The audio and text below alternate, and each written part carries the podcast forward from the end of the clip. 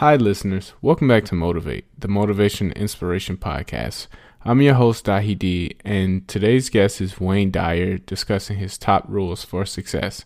My favorite rule is as you think, so shall you be. This is one consistent rule that I've found in life to be true. This doesn't just mean walk around and think positive thoughts all day, it applies to achievement in life as well. If you want to be a successful business owner, walk around and think about it all day long. Just like I think all day long about new reviews of this podcast on Apple Podcasts with the link in the description. That's it from me today. Thank you for listening. I hope you enjoyed today's episode. He was an American self help author and motivational speaker. His first book, The Erroneous Zone, is one of the best selling books of all time with over 35 million copies sold worldwide. He spent most of his early life up until the age of 10 in an orphanage on the east side of Detroit after his father walked out on his family. He's Wayne Dyer, and here are his top 10 rules for success. You can't give away what you don't have. Now, it sounds ridiculous, okay? But it's more than what meets the ear as you hear this. You can't give away what you don't have. People who are not good at giving away love can't give away love because they don't have it to give away. If I want to give you a dozen oranges, I can't give you those dozen oranges unless I go out and pick up 12 oranges someplace. Otherwise, all it is is just empty rhetoric. And the same thing is true of virtually everything in your life. You can't give away love for others if you don't have love in here to give away. If what you have in here is contempt, if what you have in here is anger, if what you have in here is fear, then these are the things you're going to be giving away in your life. The second thing that the ego teaches us is that who I am is not only what I have, but who I am is what I do, what I accomplish. And so we spend a big hunk of our lives believing that the way that we become, quote, successful, happy, fulfilled, self actualized, whatever it might be, is on the basis of what I accomplish, what my resume looks like, um, how many promotions I get and so we send our children off to school and we ask them to learn to identify themselves on how much they get and what they accomplish. Your grades become more important than what it is that you are studying. What you own, what clothes you wear, what labels you have, and so on. And we become obsessed with this kind of absurdity. And we, this is the false self at work. There are many ways to get the things that we want for ourselves in our lives. But basically, it all begins with how we choose to think. As you think, so shall you be. Seven little words that I think are perhaps the most important things that we can learn and master in our lives. This old proverb notion that I become what I think about all day long. And once you know that what you think about is what expands, you start getting real careful about what you think about. You don't allow your thoughts to be on anything that you don't want or that you wouldn't want to have manifest or show up for you in your life. Have a mind that is open to everything and attached to nothing. One of the central principles of my life is that no one knows enough to be a pessimist about anything. And that each and every one of us, when we close our mind to what is possible for us or what is possible for humanity, closes off the genius that resides and lives in each and every one of us. Having an open mind doesn't necessarily mean uh, finding fault with all of the things that you've been taught by others. It means opening yourself up to the potentiality and the possibility that anything and everything is possible. So having a mind that is open to everything and attached to nothing really means finding within ourselves the ability to get rid of a trait that I find so common in contemporary in the contemporary world. Do you know that most people that I meet spend their lives looking for occasions to be offended? They actually are ap- out there hoping that they can find some reason to be offended. And there's no shortage of reasons. They're out there everywhere. The way this person dressed, the what this person said, they turn on the TV, they hear the news, they're offended by this. Someone didn't, uh, someone used language that they didn't like. Someone doesn't share the same customs that you. And people all day long. In fact, if you keep track tomorrow, you will find uh, probably a hundred reasons that you can go around being offended. But a mind that is open to everything and attached to nothing is a mind that says, I'm never looking for anything to be offended by. And that whatever anybody else out there has to say, my response to that is, that's an interesting point of view. I've never considered that before. When you change the way you look at things, the things you look at change. Albert Einstein once observed that uh, you have the most fundamental and major decision that you have to make in your life is this Do I live in a friendly or a hostile universe? Which is it? Is it a universe that is filled with hostility and anger and people wanting to hate each other and people wanting to kill each other? Is that what you see? Because when you see the world that way, that's exactly what you will create for yourself in your life. This is from great scientific minds. And the interesting thing is that this is not just a, a clever play on words, that when you change the way you look at things, the things you look at change. It's actually a very scientific thing, and I'm going to show you that in just a moment. I'd like you to imagine the following scene. You're in your house. You've got your car keys in your hand. The lights go out. Power failure. You can't see a thing. You stumble around in your living room and you drop your keys. And you look around for a moment and you realize that you're never going to find them in the dark. But you look outside and you notice that the streetlights are on. So in your mind, a light bulb goes off. Hmm. I'm not going to sit around here in the dark and grope around looking for my keys when there's a light on outside. I'm going to go out here under the streetlight and I'm going to look for my keys. Why are you laughing? This, is, this makes a lot of sense. So you're out here and you're groping around and you're looking for your keys and you're looking and looking and your neighbor comes along and says, What happened, Wayne? Well, um, I dropped my keys. Oh, I'll help you look for them. And the two of us are now down here looking for our keys. And looking, finally, he says to me, Excuse me, but um, where did you drop your keys? Well, um, I dropped them in the house.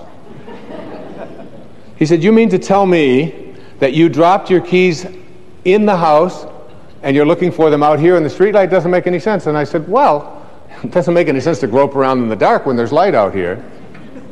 Now you laugh and you think how silly that is, but isn't that exactly what we do when we have a problem, a difficulty, a struggle that is located inside and we're looking for the solution outside?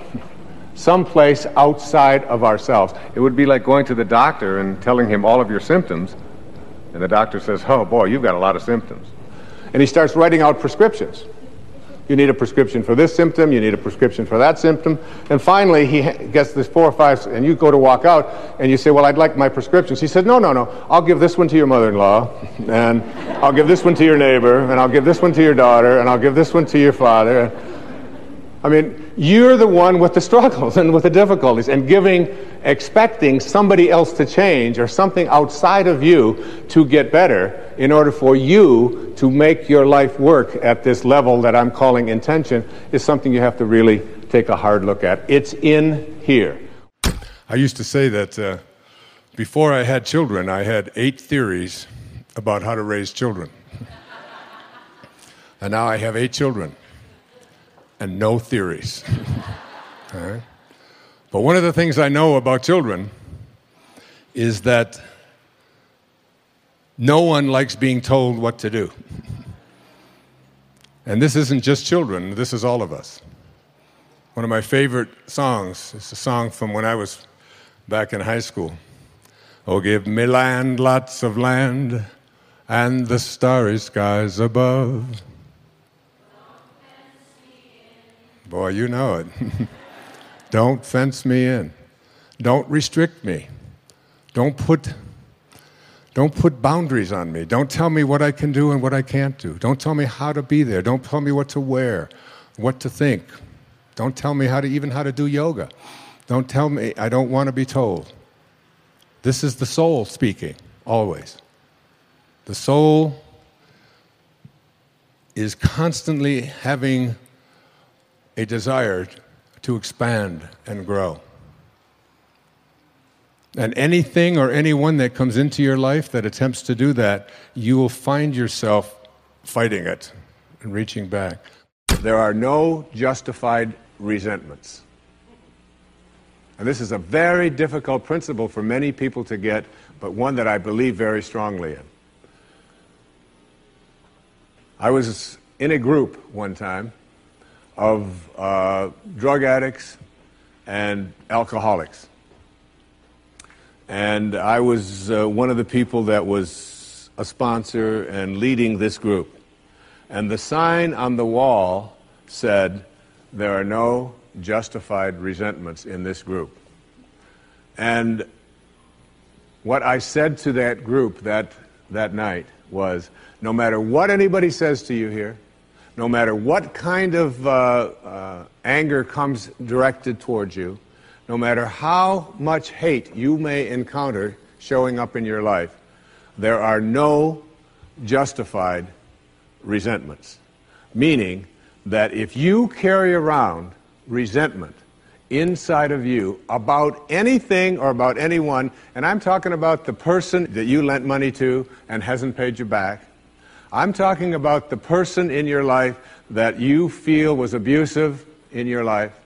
I'm talking about the person who walked out on you and left you for somebody else.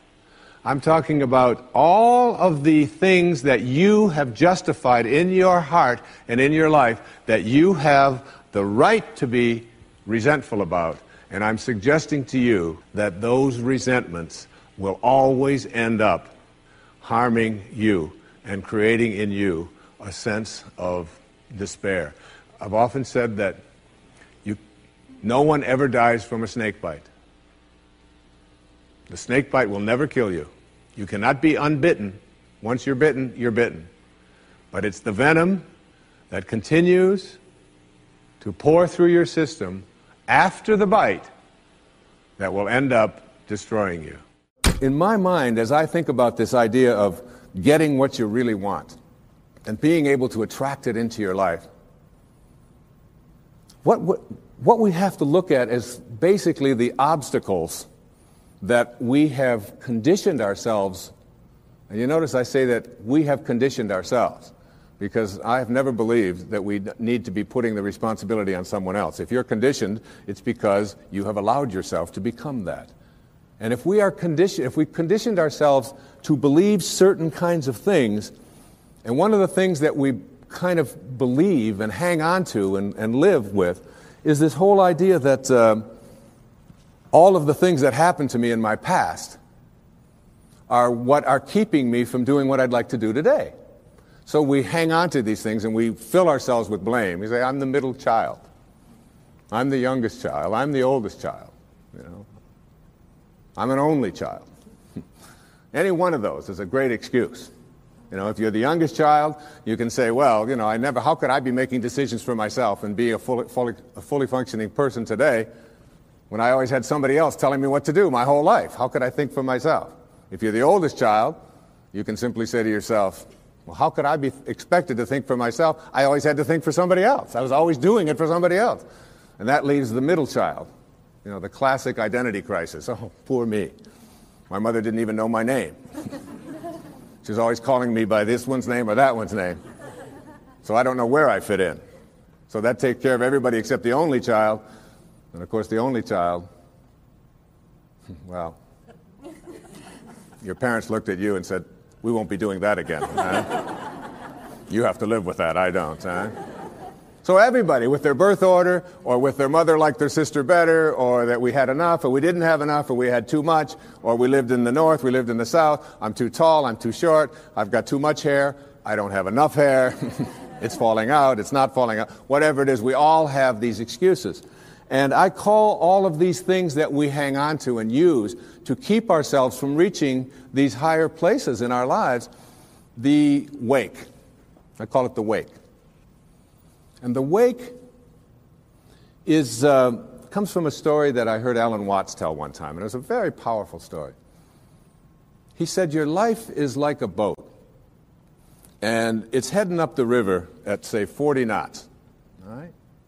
And as it's going, you are somehow able to metaphorically stand on the stern, the back of the boat, and look down into the water. Now, there goes your life in this direction, and you're standing here and you're looking down into the water.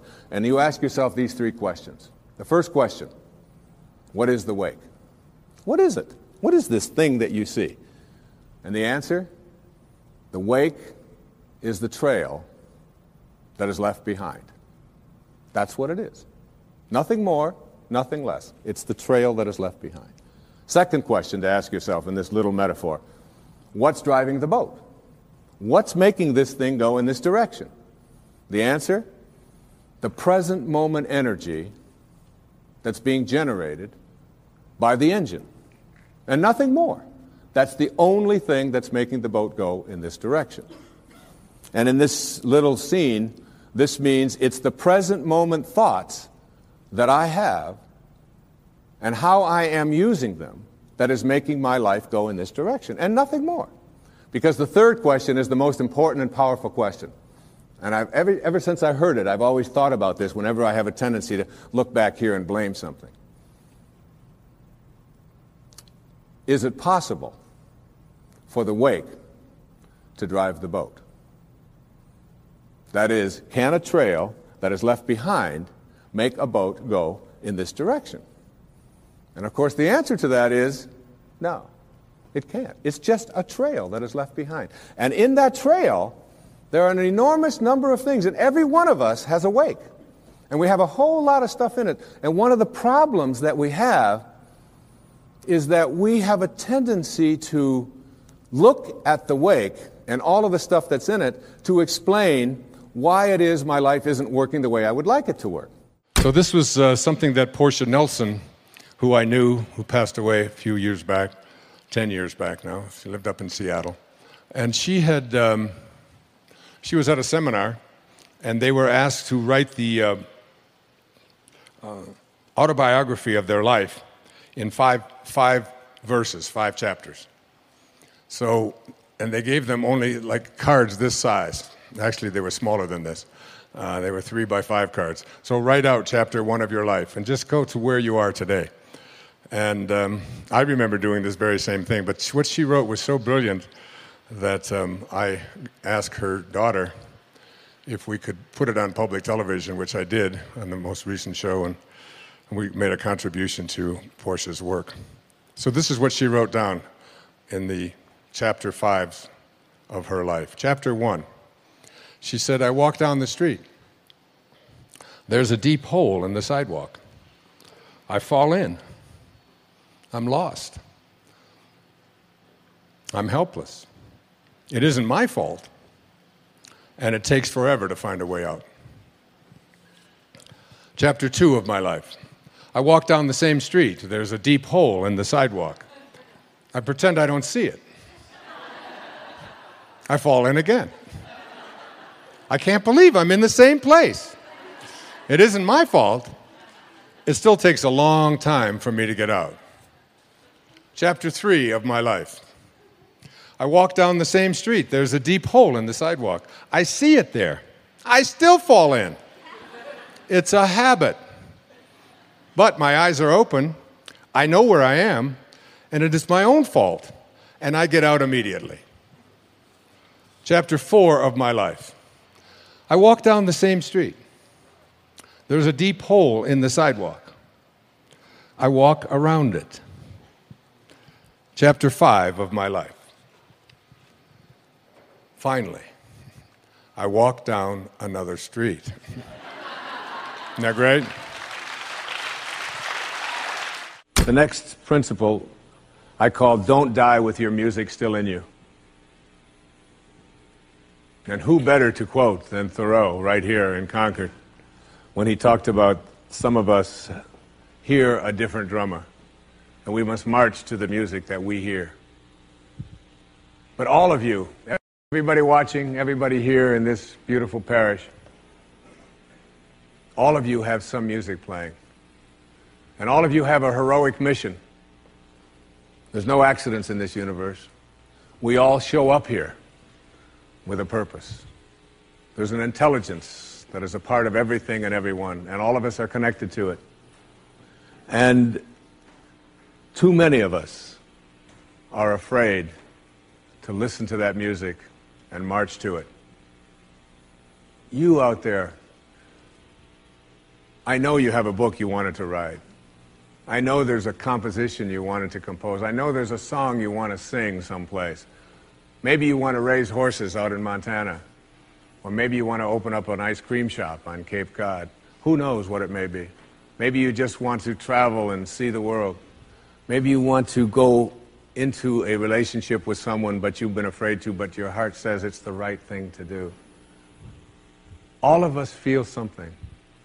And in Leo Tolstoy's famous novel, The Death of Ivan Ilyich, he asks this question that would be terrifying to me. He says, as he has his accountant from Moscow lying on his deathbed, contemplating the horror of this question What if my whole life has been wrong? I've known what my music is. It's playing right now. As I stand here in front of you with these cameras and in this place, and as I sit down and write my books and tell the world what I know are my truths, I feel always completely on purpose and fulfilled. And no time will I ever come to the end of my life and say, What if my whole life has been wrong? Whoever you are, whatever that music is, however distant it may sound, however strange, however weird others may interpret it to be, don't get to the end of your life and know that you're going to leave and not have it played yet. Don't die with your music still in you. Thank you so much for watching. I made this video because Jason Han, video man Jason Han, asked me to. So if there's a famous entrepreneur that you want me to profile next, leave it in this leave it in the comments below and I'll see what I can do. I'd also love to know which of Wayne's top 10 rules meant the most to you. Leave it in the comments. I'm going to join in the discussion. Thank you so much for watching. Continue to believe and I'll see you soon.